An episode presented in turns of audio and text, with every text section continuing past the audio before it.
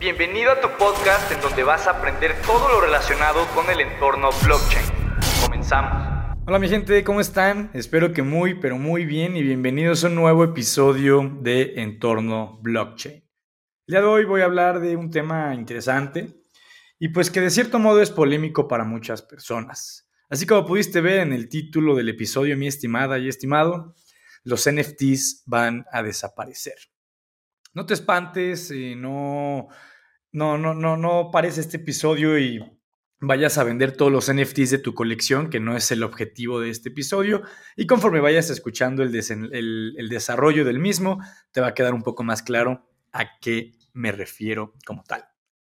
NFT, esta terminología ha estado bastante trendy, ¿no? En tendencia el último par de años, es la realidad. Pero creo que también es una de las cosas de la que más ha hablado la gente sin entender nada relacionado con esto. Porque la gente habla de muchas cosas, pero por lo general entiende de lo que habla. Pero cuando se trata de NFTs, la realidad es que es algo bastante curioso y que a mí me genera, sí, o sea, a mí me genera mucha curiosidad el tema de que no entienden, pero no entienden que no entienden y ahí van por ahí opinando y opinando y opinando. A día de hoy, la verdad es que es bastante probable que gran parte de las personas que forman parte de tu entorno ya hayan escuchado sobre los NFTs. Es una realidad. Y también es bastante probable que por NFT entiendan que es una imagen o arte digital y nada más. Si bien los NFTs tienen casos de uso con el arte digital, no te voy a decir que no, solamente es uno de los muchos casos de uso que esto puede llegar a tener. NFT recuerda que es igual a non-fungible token. Sigue sin darse a entender realmente esto, que es un non-fungible token. Ok, empecemos por el inicio. Recuerda, un token es cualquier tipo de activo digital representado en la blockchain, por lo que todos en la red pueden auditar a qué llave privada le pertenece ese activo digital. Por lo que podemos decir que los NFTs son una innovación interesante para representar la propiedad sobre algún activo y todos los testigos son los nodos y usuarios de la blockchain en específico. Entonces hay que entender eso. Los NFTs son una tecnología que ayuda a validar la propiedad on-chain. Recuerda, on-chain es dentro de la cadena de bloques. No es que solamente sean arte digital, pueden servir para validar la propiedad sobre un elemento de arte digital, eso es cierto, pero pueden servir para muchas cosas más. Por más que muchos piensen que los NFTs nacieron hace un par de años, déjame decirte que se equivocan. El estándar ERC 721 o ERC 721 en español, que hace alusión a los NFTs, este estándar, se creó en 2018. Y si bien es algo considerablemente nuevo, es mucho más antiguo que lo que muchos creen, ¿no? Mucha gente pensaba que los NFTs nacieron en 2021. Ya te digo, no. Este estándar nació en 2018. Pero bueno, ya entendiste qué son los NFTs.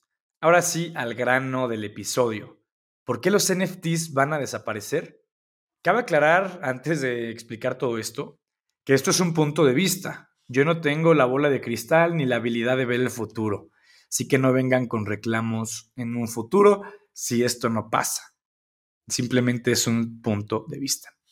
Cuando yo digo que los NFTs van a desaparecer, no me refiero a todo el concepto y el ecosistema de NFTs. Mucho ojo con eso. Porque como ya lo expliqué hace un momento, NFTs se puede entender como la tecnología que valida la propiedad on-chain. Entonces, cuando digo que los NFTs van a desaparecer, no me refiero a la tecnología ni a los múltiples casos de uso que esto puede llegar a tener, sino que me refiero al concepto, al nombre. Es bastante probable que evolucione esta parte más adelante.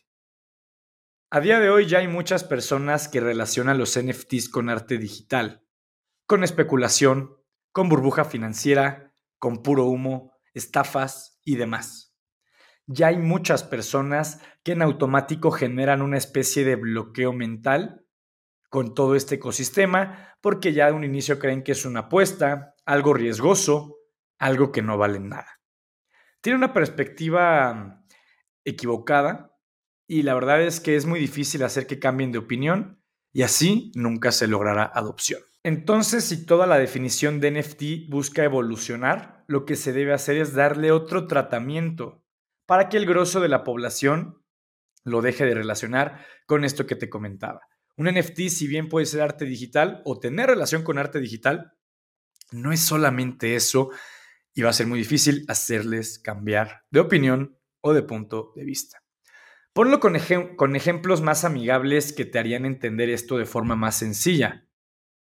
Tú no le dices a un amigo que le enviaste un MP3, le dices que le enviaste una nota de voz. Tú no armas una lista de MP3 para una fiesta, armas una playlist de diferentes canciones de tus artistas favoritos. Tú no entras a YouTube para ver MP4s, lo haces para ver videos, documentales y demás. ¿Entiendes? Una cosa es la tecnología en sí y la otra el concepto. Y así es como los NFTs podrán encontrar una evolución y sobre todo una adopción inicial con menos fricción. Porque si tú llegas desde un inicio con una persona y le dices, compra este NFT que te va a dar esta utilidad eh, y este acceso y demás, en automático piensan, NFT no me sirve, es algo riesgoso, es algo raro, no quiero, no quiero, de verdad, les da miedo. Entonces es una forma en la que tú puedes introducirlo de otra forma. Oye, toma este boleto digital, lo guardas en esta aplicación, no entras con tecnicismos de que es una wallet, llave privada, llave pública y demás. Probablemente al inicio, pues la forma de actuar con estos activos digitales sea con wallets en donde tú no tengas la custodia de tus llaves privadas ni públicas para facilitar un poco la adopción inicial y ya después los vas llevando al camino self-custodial. Eso es algo que yo tengo planeado o estimado en mi propio supuesto. Probablemente cada vez sea más importante categorizar cada tipo de NFTs. Por coleccionable digital, ¿no? Si hablas de arte digital o algún tipo de, de arte específica. Por boleto digital, recuerden, los NFTs tienen propiedades de ser muy buenos en el tema de boletos. En temas de identidad digital los puedes categorizar igual, ¿no? Los NFTs pueden servir mucho para todo el tema de credenciales y demás. Hay muchas cosas, muchas utilidades, muchos casos de uso que los NFTs pueden llegar a tener y que sin duda alguna puede ser muy bueno si se empiezan a categorizar de forma independiente o individual. El punto es que los NFTs tienen un rango de aplicaciones brutal. De verdad, yo creo que algún día el mercado de NFTs puede llegar a ser más grande que el de tokens fungibles, porque tienen más rango de aplicación y cada rango de aplicación probablemente necesite su propio tratamiento, nombre o concepto. Como lo dije en un inicio, mi estimada y estimado, este es mi punto de vista. Si tú opinas algo diferente, sé libre de escribirme en mi Instagram, miguel.verpo, o en el Substack de entorno blockchain en el que te puedes registrar gratis y recibir información de valor a tu correo entre una y dos veces por semana, nada de spam, ¿no? Entonces te dejo ahí el link en la descripción de este episodio si te interesa unirte, que cada vez somos más en esta pequeña comunidad digital. Si te gustó el episodio o te gusta el podcast en general, por favor síguenos, por favor califícanos, ¿no? A día de hoy ya tenemos 115 calificaciones, más o menos, entre más seamos o más calificaciones tengamos, mejor para el proyecto y mejor para ustedes como audiencia también. Si te gusta, activa la campanita para que te avise cuando se subirá un nuevo episodio. Espero que te haya gustado este episodio, que te hayas llevado mucho valor de por medio, mi estimada y estimado. Sin duda alguna estoy emocionado, entusiasmado, se viene un gran 2023 en esta pequeña comunidad que cada vez crece y crecerá un poco más. Te mando un fuerte abrazo.